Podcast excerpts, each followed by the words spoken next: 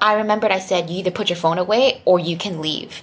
And I was setting my boundary there and then. Right? You don't ever have to do anything you don't want to. Yeah. Like you can be like stark naked. Like we were naked mm-hmm. and we were making out. Like but as soon as someone says no, mm-hmm. it stops. Mm-hmm.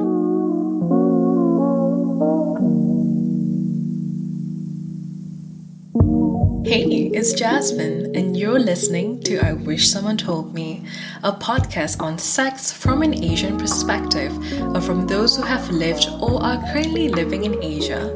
On today's episode, I will be talking to Nina. We spoke about all things Tinder and casual hookups, how to set strong boundaries and sticking to it, a conversation that is really important and one that I am very happy that we touched on her views on being an ally to the LGBTIQ plus community, and her powerful advocacy work with sexual harassment. I really enjoyed talking to Nina because she is incredibly open to sharing her experiences and is super sex positive, which is what this podcast is all about. I hope you're excited.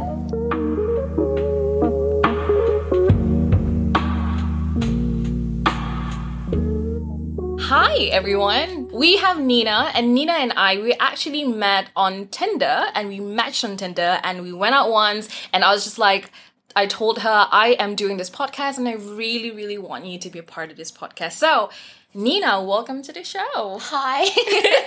Thank you for having me. You're welcome. Tell our listeners who are you and what do you do? Oh man. I hate having labels. That's the one thing that I hate. But I want to say um, I have been always sex positive.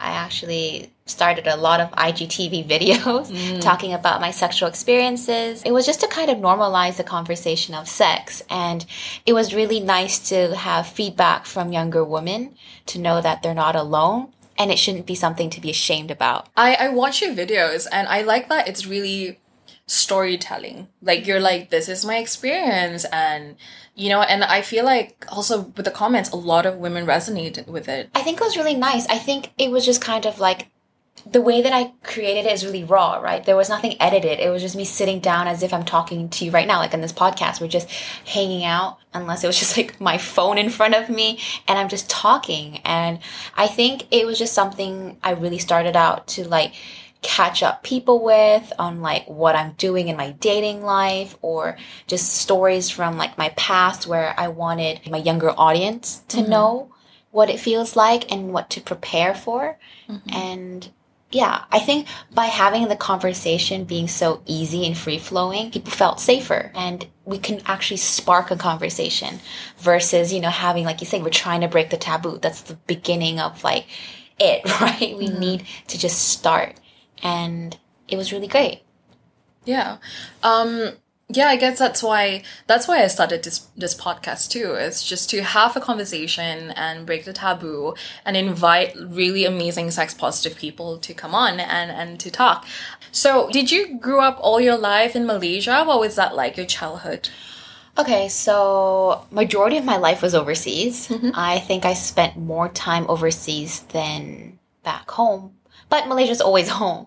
So I think it was really interesting in that aspect of growing up in very predominantly white communities where I've noticed a lot of open communication within families where things like sharing feelings is normal. While I've noticed once I come back home it's it's not even prevalent in our like culture. Doesn't matter what race you're from. It's just an asian i would say value is that we don't talk about our feelings. It's something mm. that you're not really nurtured in and because of that it's very difficult for i think a lot of adults right now to express themselves even sexually Yeah. How is how is that? So that's like culturally when you grew up with. I mean, into where was it that you was it uh canada Canada? So you grew up in Canada. I know yeah, culture is different compared to Malaysia, but how is that in your household? Like with your parents? I think it was really hard because they obviously wanted to instill a lot of Asian values within me. But then I'm having the external factors, right? I'm mm-hmm. like going over to friends' houses. I'm seeing how other people are living and then questioning our own, being like, well, why can't we talk about these things? Yeah. And, you know, you always come back with because it's always how it is. That's how tradition is. You just stick to the mm. same mindset for generations and generations. And then during my time of after high school and university, like mm. I moved to other countries. I was in Switzerland, Holland, and even Australia. So like I think I've always been independent on how I've viewed things mm-hmm. and I never really was swayed. I want to say my own my own household specifically branching out from just my mom and my dad was that you know my aunts and my uncles are still very traditional. Divorce doesn't exist in my household. I'm the only one that is. I am divorced. You know, it's such an uncomfortable topic that no one talks about it. Hmm. Not once has my family actually asked, "How are you?" right. through it all. That's really interesting because my family is very different. My family is I come from a generation of divorces. So like my parents would uh, are divorced, were divorced. My grandparents, my great grandparents, are like everybody li- literally are fucking divorced. So like that's why I'm like very very scared of getting into marriage. Not because I'm scared of marriage itself, but I just am afraid of relationships failing. So I'm really really picky, and you know, yeah, Which is fair, which is completely fair. I think that's why it's so interesting, right? From different backgrounds. If like if you keep seeing that where like I guess because I've always noticed I won't even say like healthy relationships, but I want to say committed relationships mm-hmm. that you see that you don't give up on your partner. I think my aunt and uncle, one of them had a really cute relationship. They've been together since she was 16. Hmm. First boyfriend, first love, married for over 25 years. Mm-hmm. They don't have children, but you know, it's something where when you look at things like that in our generation, that's like, is that even a possibility anymore? How you have your mindset of like being scared of, you know, we don't even know what's happening mm-hmm. 10 years from now. right, And yet yes, for them, it's like, no, you make a choice. You have committed in your vows mm-hmm. till, you know, sickness and in health, till death mm. do us part. And I thought about it, you know, like, is there, do you just stick by even when the love is gone, right? That's something that's really important. And so many people always joke about it, like, oh yeah, once you get married, there's no more sex. And then Yeah. you're like, well, that's what I'm looking forward to in marriage is no more. Like, there's no more passion, there's no more physicality. And even in my own marriage, that's kind of what happened. How long were you married for? I want to say over two and a half years. And, um, but we were together for around four years. Mm. And I think even living with my partner, it was something that was, oh, we did a lot of growing up mm-hmm. because we did it in our early 20s. I felt we didn't even know what the fuck we were doing. How old are you this year? I'm 27. Okay. So we, I guess we were, we thought we were adults. I think that was how mm-hmm. we believed we were. And when it came to things of like our sexual needs, of course, we were like fucking rabbits when we first started. I think with anyone, it's like, Yeah. you know, the honeymoon phase, like mm-hmm. you can't keep your hands off each other. But then once marriage hit, there was so much other stresses involved. It was no mm-hmm. longer just you, me, I like you, let's fuck. It's Yeah. like, what about the bills? What about our future? Are we having children? And then, like, it felt as if like real life hit, and then that whole romanticized idea of somebody kind of disappears. Yeah, and also like as human beings is that we are novelty seekers. That like whatever in the beginning because well the reason why we fuck right like rabbits was because everything was exciting, everything was new and everything was shiny and bright. And then towards the middle of the relationship it's just like ah you know it's you kind of fall into a routine. You Yeah. still care for each other. It's not like you don't, but like everything falls to routine and everything becomes mechanical and like sex just becomes like oh it's a thing that we do if we feel like it. Right. And I think for the longest time, that made me really question myself and monogamy. Mm. Like, that really put a lot of things in perspective, right? You're like, no, it's not even a thought process of like, oh shit, I'm stuck with one person for the rest of my life. And mm-hmm. it was also like, well, I've always believed that there's a lot of love to give. Mm-hmm. I've always believed that. Polyamory is something that I'm not sure if I would actually ever give myself a chance to do because the biggest fear for me is that okay well what if i enjoy it too much mm. and what it is the same thing you you still have to take care of your partners. Yeah. And it's now not just one. it's Yeah. gonna be multiple. Yeah, and, and for like for those listening, polyamory basically if you break the two words, poly means a lot and amory is just from the word amor, which is love, so it's like many loves. Yeah, and you know, it's a fantasy, right? On Mm. porn, they go, they show you threesomes. I don't know how many titles they tell you, like all these like interesting sexcapades, but Yeah. It's so much more than that. Like we're human. Mm-hmm. Jealousy is involved. Trust is involved. There's a lot of um there's a lot of aftercare. There's a lot Yes. of caring. You know, you only see the beautiful part of like having fucking amazing sex and sure, like that could be or could be could not be. But there's a lot of caring of all the partners, making sure everyone's happy and making sure that you're able to be fair for everybody. Right. Like, and that's the problem, right? Is that when feelings are involved, that gets really, really messy really quick. For example, there are so many examples of it, right? I mean, there could be uh, like a couple introducing someone into your life, right? To either spice up the life, the sex life, or even just experimenting. Which Yeah. is totally fair. But then we also have to recognize that the person that's being introduced also has their own background and feelings. Hmm. And what happens? What happens when feelings get involved and they start falling for someone within the couple? Hmm. And you know, it co- it talks about a lot of consent and boundaries. I think this talks about a lot of communication and understanding within. Yeah, you know, actually, party. since we're talking about that, this kind of like a really good segue to a second question is what is your your tip on how to safely, consensually, and respectfully explore your sexuality, especially with the people that you know, like consent uh casually that you meet. What's your tip on that? Okay, you know, a lot of even I think world problems can be solved if people were just honest. Yeah. just from the get go, you know, like I I see a lot of girls hate it like on dating apps where they say, "Ugh, all they wanted to do was fuck," and I'm like, wouldn't you rather have known now than going on a date and then they expect it from you that unspoken expectation? Yeah. I prefer that someone is upfront being like, hey, these are my boundaries. I'm not here for anything emotional. I'm mm-hmm. here just for the physicality. If you are unable to detach yourself from that, I don't think we're a best fit. Yeah. That sort of communication is already giving you someone your boundaries, your trust, and knowing that this is what is expected of you and me. Mm. And, but a lot of people don't have that understanding, right? Because some mm. people have this romanticized idea of, I can change that. I mm. will be that person. that is the know? issue that a lot of people have, and I I don't know about about men, but like I mean, for women, I I for one can speak from experience where I'm just like I can change this person, I will make this person better. Because especially when they say like, oh yeah, like previous relationship wasn't good, blah blah blah, and I'm like, well, I'm gonna be the good one. Right, like you haven't met me yet. Yeah, you haven't sure. experienced me yet. And I think because of that um, expectations, right? Hmm. We need to be clear about it from the get go. And sometimes they're not even gonna tell you like this is my boundary, this is what I want. Sometimes they just be like, I just wanna fuck, I don't want a relationship. That it is Yes. in itself is already yeah, they're actually telling you. You just have to really read it. It's either you accept it Right. or you ignore it.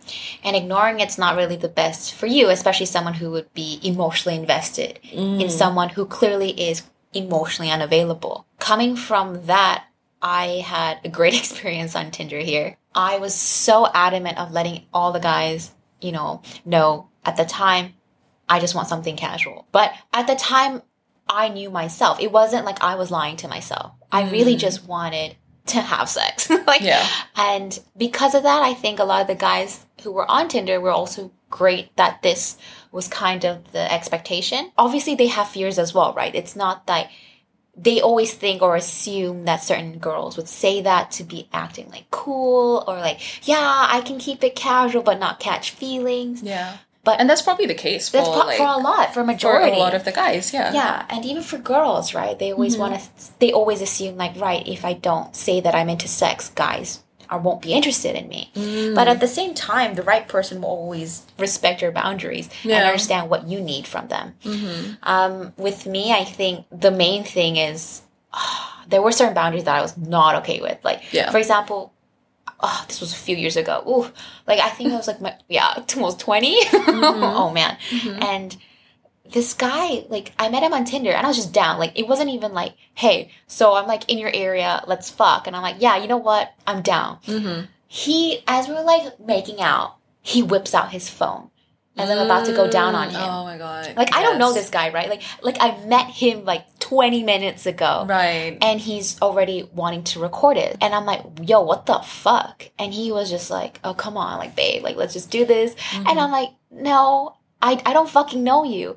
And you already know, right? The circulation of what's been happening with V2K and whatnot. Mm-hmm. Like, this is already, like, what, seven years ago? This was close to a decade ago. That shit was already happening, right? Mm-hmm. And I remembered I said, you either put your phone away or you can leave. And I was setting my boundary there and then, right? You don't ever have to do anything you don't want to. Yeah. Like you can be like stark naked, like we were naked mm. and we were making out. Like, but as soon as someone says no, Mm-hmm. it stops. Mm-hmm. We don't need that whole form of convincing. Like, I never want anyone to ever felt like guilt tripped into having sex with someone. Yeah. I've heard it made way too many times, and I've also succumbed to it when some guy would tell you, "Oh, but I'm horny." Like, come on, babe. Like, you're mm. gonna give like, me blue I'm balls. clean. I'm yeah. Oh god. Uh, that's the main one. I'm allergic to condoms. I am clean. You see, there's nothing on me. You can me. trust I me. I don't believe in condoms.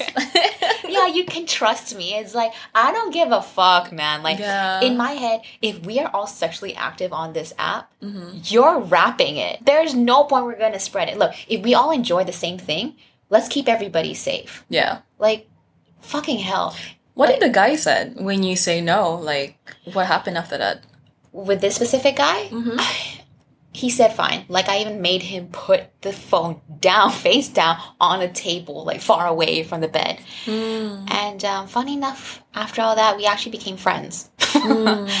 I want to say that growing up, my tolerance of misogyny, men, and disrespect have just dwindled. Like, I really don't stand for bullshit anymore. And as even just a couple years ago of late, of even being on Bumble here and Tinder, it was a journey. Yeah. I want to say it's a journey to, you know, I, I understand, I want to say the beginning of it, it's always been considered a dating app. But hookup culture is very prevalent. It's very new. Yeah. And You know, I always thought that Malaysia, it's not, hookup culture is not an Asian thing or a Malaysian thing. I think this is when I just, I was in a long term relationship for four years. And after that, I was curious sexually. Yeah. I just want to mm. fucking explore. And so I was like, okay, let's check out Tinder. And it's so alive and well, hookup culture in Malaysia. Yeah, you know, okay, the thing is, right? The problem in Asian cultures, I want to say the only thing that makes us less active is just based on our housing situations for a lot of people. I'm very mm. blessed that I've been on my own mm-hmm. since I was in early, like my late teen years. But I can only imagine the only reason why is like you don't want to bring a girl home when your parents are right next mm-hmm. door. Mm-hmm. Like number one, it's really embarrassing, and two, like I cannot imagine Yeah. what people's parents are thinking. Yeah. I mean, at our economy and what we're dealing with, people can't afford a place of their own, Yeah, right? So for sure. how mm-hmm. where do you have sex, right? So Staircase.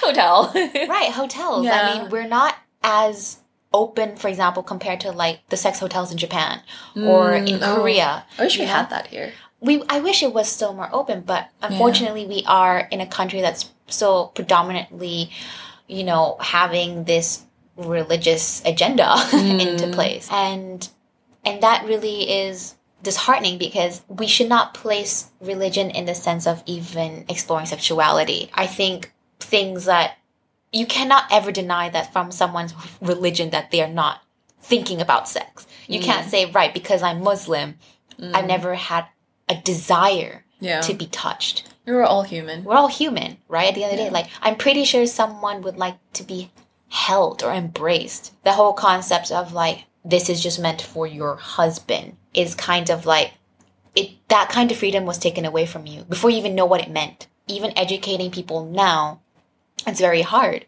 because it's ingrained for mm. generations. But I'm hopeful. I'm hopeful too. I'm hopeful too. Yeah. It's just about unlearning a few a lot of the things, right?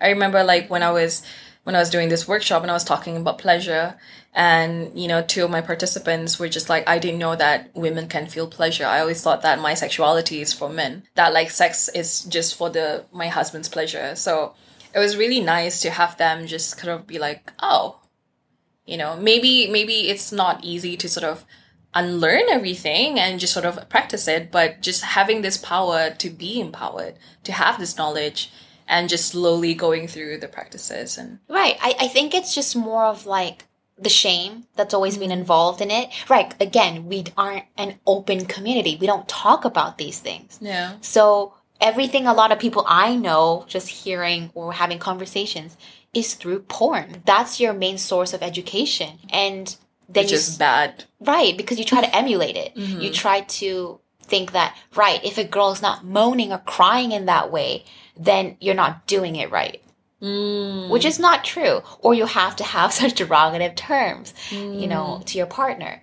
And it's very performative it's very performative but they is. don't know that right right if that's your only that's why we're here to talk about it guys Yeah. we Right. need to tell everybody that porn is not real porn is performative it's performative, you know, mm. and I think it's very hard when you're so desensitized from it. Like I've been watching porn for now close to a, a decade, and I had to take time off it for a while because it came to a point where nothing could get me off. You realize you have to go for like harder, crazier things. yeah So vanilla sex yeah wasn't a thing anymore. For example, like, and not everyone is really to like translate that into your real life mm-hmm. where missionary is the only mm-hmm. go to position. And that scared me as a person where I said, I don't want to have to go to extreme measures to mm-hmm. just find pleasure. You know, that's that's not it. I don't I don't want to always have to have so much prep work involved mm-hmm. just to have an orgasm. That's so stressful. Like I would be scrolling on like Pornhub for an mm. hour that is so me though just to find a video, you know. I- You know, with a good context, like a good background, good acting. good storyline. Good storyline. But have you have you watched any um female centric porn? Have you ever seen this? Yes, I have. So it's so interesting, right? Like I've delved into some things where I wish I never saw. Um, and it's kind of like seared into my brain. There are certain things where I'm like, well, it's too late now. You know, kinds of people who go on a dark web and like search up snuff films. You come to that point. Like I've gone to like the really dark, dark parts of porn. Okay, so this is such an interesting one that I only started kind of getting into, but it's like really weird, but like also fun in some weird way. It's the wrestling. Have you ever seen those? I actually met someone who does that. Okay, it's so interesting. So it's like a wrestling game, and it's kind of like trying to make the other person come first. Oh, okay. No, I did not meet someone Okay. so it's like a really weird thing where it looks like an MMA ring and you're mm. on the floor and you're wrestling someone and trying to like take their clothes off and like fuck. And who wins is the person who can get the other person off first. It was such a weird one and like I was like, huh. That's interesting. Right. Like I was interested because I'm like, this is something. I am New. going to find this. What is this called? Like wrestling, sex wrestling? Yeah, just sex wrestling. I need to find. I'm just like, what is this thing? Yeah. Right. And like, so, okay, like I said, I really hate labels. If we had to label me, I'm pan. Mhm. So, What does that mean? pansexuality basically means that I do not give a fuck about gender when it comes to even my partner's sexuality, like sexually or emotionally. I want to say the genitalia itself is not the most important thing for me as a person. I want to say it's always been important where I connect on a soul level. Right. How how how does it differ from bisexuality? Okay, so bisexuality, where it's that you are attracted to males and females, um, meaning you can have a boyfriend or a girlfriend at any given time, but you are also not interested in the transgender community as well, while I am. For me, it's never been a problem. It's never like I, I don't understand, but maybe because I enjoy just people, mm-hmm. even sexually, it has never crossed my mind that it's a problem, even though people think it is. Hmm. So when I remember when I spoke about even years ago that I was really into like transgender porn, Yeah. and then there was always had that misconception that I was bi, and then they're like, hmm. "Oh, wait, do you like transgender people because they're best of both worlds? Right. And I'm like, well, no, not really. I never thought about it that way, right? Mm-hmm. And I think I've never had the opportunity to fall in love with someone who's transgender. Mm-hmm. That has not come into my life just yet. But I think exploring that part of me gave me the recognition of who I am as a person. And really, love becomes borderless in that aspect because there's so much stigma against the transgender community in a lot of countries. But here, oh mm-hmm. my goodness, like, Yeah, especially here. especially here the lgbtq community is just very misunderstood and i want to say the people misunderstand it is because you fear the unknown and there's always that concept where it's as if you can catch it like a disease like you can catch it like covid a gay man stares at you oh my god you're gay now please do you know what i have a theory my theory is that mm. there's some straight men or women and they're terrified that when they're put in a position they can't fight it mm. I think they're scared they of themselves. lose power. Yeah, they're scared. I think they're scared of knowing whether they like it or not. Mm. That's what they're scared of. But they're so adamant that, you know, their sexuality is only one way when it mm. can be fluid. And I think that's why people are homophobic to begin with. Yeah. Like, for example, me coming out to certain girls, like, and they just automatically assume that I'm undressing them with my eyes. Number one, that's, I would say that's a sex offender if they did that. But we all have preferences, right? Like, Yeah. shit, I'm sorry to like get you off your high horse. But maybe you're not hot to me. It's all subjective, Wait, is that something that they say to you? like you can see that they get really uncomfortable or they'll just like if you're even at a party or if you're like at a sleepover they would go to the other room they would start Oh. you already know that they want to change they don't want me to see them because they're already going to think i'm going to view them as something sexual Yeah. well in reality it's like oh my goodness like do you think we can't keep our hands to ourselves like do you think mm-hmm. like i hate using the trigger word but rape Mm-hmm. right? Like in a locker room with some gay man coming from the gym and then working out, and then they're gonna see you in the locker room with your towel. They're gonna already automatically fantasize about you. We all have preferences. Like, what if he's into like a bear, you know, and you're like the size of a twink?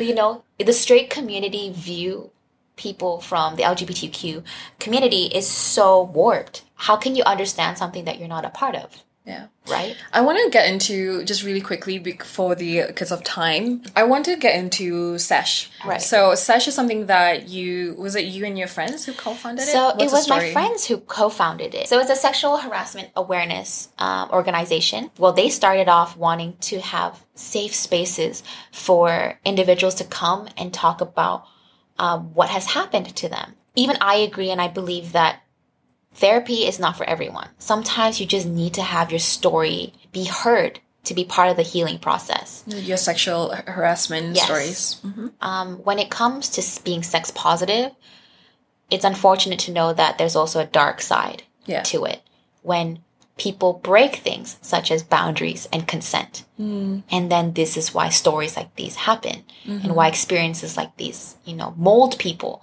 And it creates such a unhealthy view of sex when it's something super beautiful.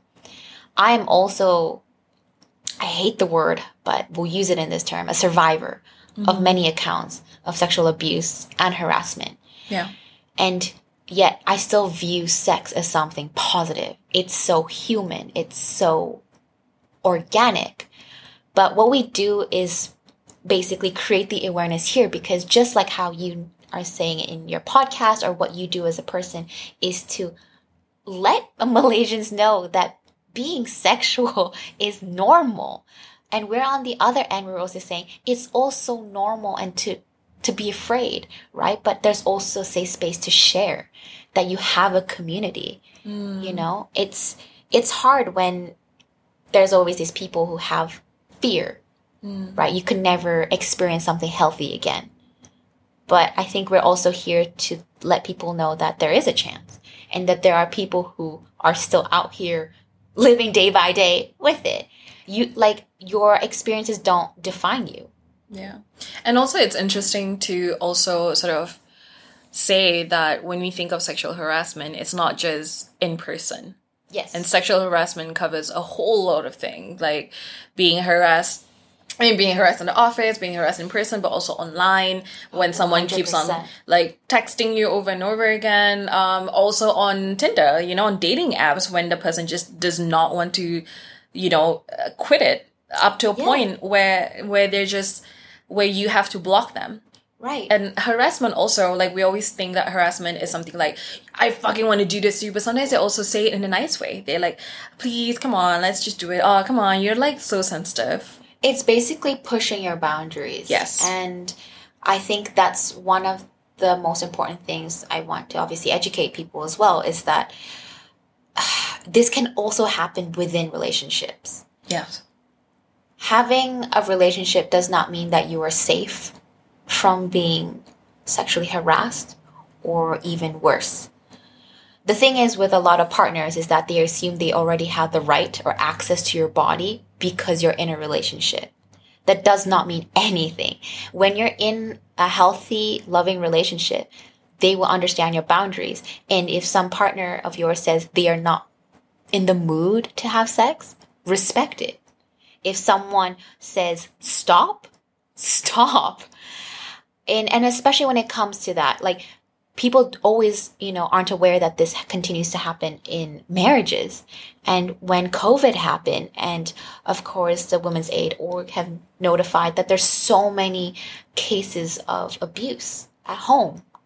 And, you know, how are people aware of this? Because if you don't see it, how will you know? And we were under lockdown. And we were constantly, these women were fighting their lives. You know, they were taken away their freedom of their body the mm. freedom of a choice to have anything happen to them. And I think when it comes to body acceptance or even like that form of self love, it is very difficult when we come from a society that tells you you are really here for men. And it's been ingrained. I mean, look at our government and that Doraemon poster. you know, that, that whole concept of like, you have to the reason why you're in this situation, the whole form of victim blaming, is because you didn't please your husband. Hmm. And that was very upsetting to see, where it's like, why has it always been us trying to educate girls to take care of themselves, to make sure that they are safe? While on the other way, we need to educate men to respect women in these, you know, terms. In general, really Yeah. right? That a woman can be sexual, but not sexualized. There's a huge mm, difference. Yeah. There's a very, very big difference. And I hope that we are able to separate that. It's mm-hmm. very difficult because, for example, we are in a time of the digital age, right? Where even um, sex workers need to find other means and OnlyFans started happening and they have another platform to be a part of. But then you have the other extreme of people saying like, wow, look at these. I don't like the word, but the slur sluts, you know, use their body for money. But then here I am, there's these, the same people who complain are the people who consume it. Yeah. That's the irony. Oh yes, very hypocritical. yeah. always like I, I can't imagine how many times I've heard that, right? Mm. From the male view or the male point of view, Yeah. right? It's that, oh, I want my girl to be natural, but would fawn over, you know, an Instagram baddie who has everything like from fake lips to fake boobs to fake ass. You mm. know, that double standard where you've already given women this unattainable view. Like you have to be slutty, but not too slutty. You have to be pretty, but not too pretty because you're mine. Mm, you also need to perform sexually well, but not too well because then I think you're sleeping with too many people. Okay, I know that my a lot of the things I say is very like very feminist, but at the same time, it's not a bad word. I think a lot of things have been misconstrued on mm. thinking that the feminazis who take on this whole thing of women are better than men, I completely disagree. I mm. completely disagree with that comment.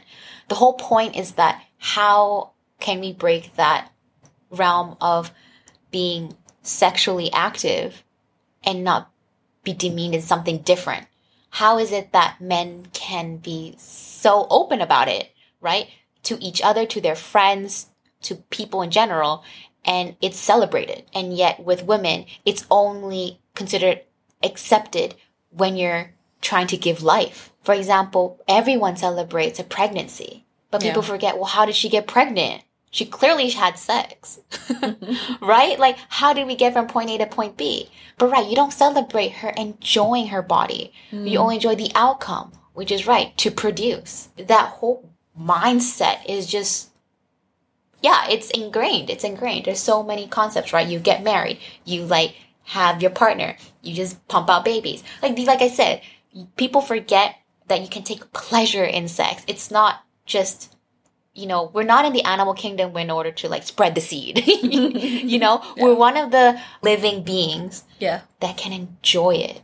Yeah. And my god. I don't know. It's Okay. something yeah. Let, us change the conversation Yeah. because like it's all gloom and doom and also the weather right now is also like gloomy so i think It's like feeding on my mood. i know it's feeding on my mood too um i hear whatever you're saying and i and i really like that you actually said that out and you you know it's kind of specify that and in this conversation so right now we're going into rapid fire Sure.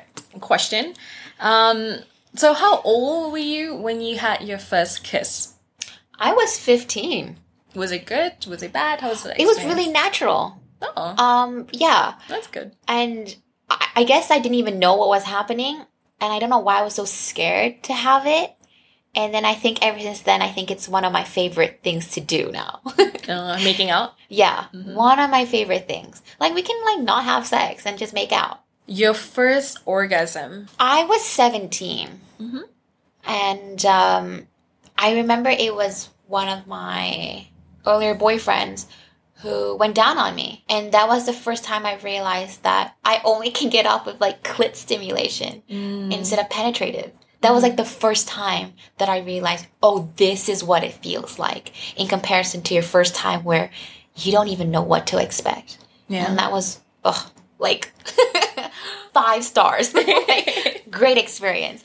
But also, that's what porn tells women too, and also men, that the only way sex and pleasure can happen is through penetration. But for the hmm. for a lot of a lot of you know vulva owners, that's not how we sort of have an orgasm. Probably about 70 80 percent of us need clitoral stimulation to get off. Yeah. And that was that was great. I think, you know, I was very lucky obviously to experience it early to know my body and to mm-hmm. like find out that this is what I like and be mm. able to express that to my partner and be like, "Hey, I like when you do this." Mm. When did you have your? So I don't like. So I'm changing this term, losing your virginity. I hate that because it's kind of like yeah, there's like idea of you lost something if you're not a virgin or pure, or whatever. So I want to change it to sexual debut.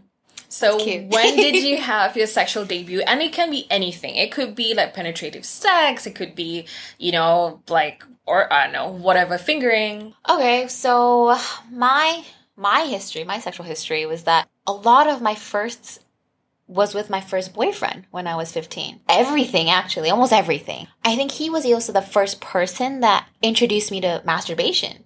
So from that point on, I actually had no idea what it was until him. And I was very lucky to actually have sex without the knowledge of porn yet. Mm. So I was very lucky that whatever I experienced was as or- organic and there was like zero expectations. There was nothing that I was trying to live up to. It was just mm. what it was. And that's what I really liked. That's beautiful. I watched porn ever since I was 10, so it kind of fucked me up a bit. so I'm just like, blah. Um, your best sexual experience? Oh, uh, my best experience was this one guy that I met on Tinder.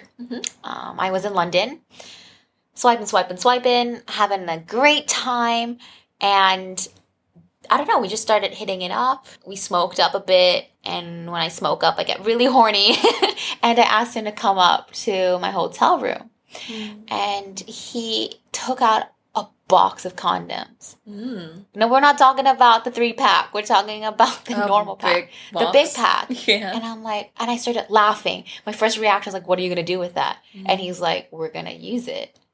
And I promise you, I have, that was the one night to this day that I had multiple, multiple orgasms, like non-stop. Like my legs were jelly the next day. Um, it's amazing. Never saw him again. Um, Was that um, the only time you guys met? that was the only time we met. Holy shit. Okay. And I even said, I'm like, I was like, fuck, you set the bar so damn high. Like, this is what I'm expecting from here on out, you mm-hmm. know? And I think with him, he kind of set that benchmark of having someone really allow me to just go all out, like just mm-hmm. uninhibited, just, you know, when you feel that climax happen, you just experience it wholly. Like, he mm-hmm. allowed that. Mm. And that was really great. And without any judgment. Yeah, it was like, we're just really here for a good time. Yeah. And he was one of the first ones of like I probably had the most positive and healthy experience of a Mm-hmm. And casual safe. hookup. Yeah. And Yeah. safe. Casual hookup, right? That respected that look, we just really want to have fun, but we're also keeping it safe. Like the fact that he brought the condoms was also Mm. really nice to know. That he wasn't even going to argue about it. Yeah. He was like, No, Safety is important. safety is important. And I'm gonna be responsible and we're gonna be responsible at this. Exactly. What's your worst one? Worst sexual Oh, experience? okay, so I had my little like one of my mini hoe phases during this time. So I had like dudes back to back. Okay, it was horrible. Okay, in that aspect, but this guy had an interesting. No, not interesting fetish. He didn't really want me to touch him. Okay. I don't know. I was like, I feel like this is a game. Don't touch me. no, like I don't know. Like it- Do shit, but don't touch me. no, it wasn't. it wasn't like that. Like he just wasn't comfortable with touch. Okay. So I was like, okay, like I I respect that, fine. But what I mean that was that he properly wanted to pleasure me. Hmm. Like he didn't want me to do anything to him. And I was thinking, oh my god, does he get off by just pleasuring me? So he's mm. sexually aroused when I'm finished. I didn't have that experience until then. It was only bad because it wasn't like he wasn't good at what he does. Like when he went down on me it was fucking great. Yeah. But okay, so this is such a thing where I'm really sensitive to smell. He like had really stinky feet. so like when he took off his That's really specific. yeah, like like yeah. So Everything was good until he took off his shoes. yeah, it was just like so. It just stunk up the room. I know that sounds really fucked up, right? But like Yeah. you know when people had you know have certain BOs and stuff, but like Mm-hmm. it just was sweaty socks. Like it just smelled of like Uh, really raw, like ripe thank you for explaining that. yeah, very wet, sweaty socks. Like Right. that that smell just lingered in the room. And I didn't know what to do. I was like, I'm gonna like come and this is a smell that's gonna like complement my, situation. It was fucking nasty. Oh, like man. and you never told him of me. Well, Okay, see that's the thing, right? I feel like body odor is something that I still have a struggle to tell people about. yeah. I mean, how do you actually tell? Like, dude, you stink. Right, and it was you stink. Bye. my whole like hotel room was just mm. his feet smell. you should tell him to just like put your shoes back on, It's too late. and you have to sleep through it. Yeah. After that, oh fuck. I well, I sprayed my perfume though, but then it was a mixture of my perfume and that. and you smell. cannot even like air it out. You cannot even open the window. no, you can't because it's a Oh hotel room. yeah. Oh fuck. Um. Okay. So we're going to the end. The last question. What is one thing you wish someone told you? I think I wish someone told me that it's all in due time, right? You're not on the like race or on the clock in comparison to everybody else. For example, if your friends are already like sexually active and you're not, you're not missing out. It's just not your time yet. And I think that comes with everything.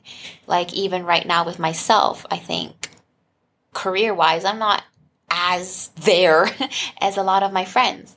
But I want to say that we got to trust the process. And I wish someone told me that, not to put so much pressure on myself to be something at certain times of my life. I think that would have helped me not feel so, I guess, anxious about it.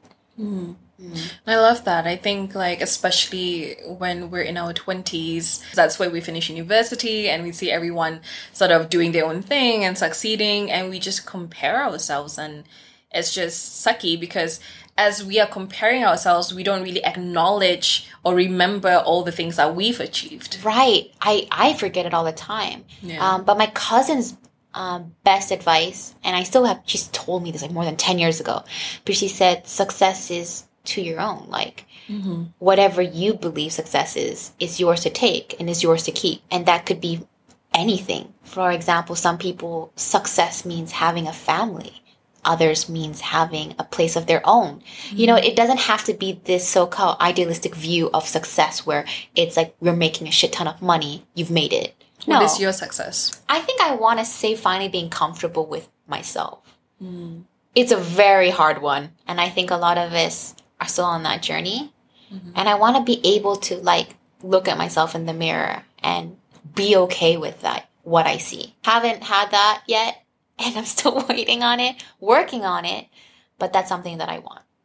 That's a good, that's like perfect end to this podcast. just like with, a, with such a positive way of looking at life. Where can we find you on social media? We can find us on our sexual harassment um, Instagram handle, S E S H underscore A Y. Nina's Instagram is private for the time being, but if you do want to have information of like, I just want to talk to Nina because she's super fucking awesome, because she is completely super fucking awesome, you can always send me a message and I'll sort of connect you guys too. Thank you. Yeah, thank you for being on the show.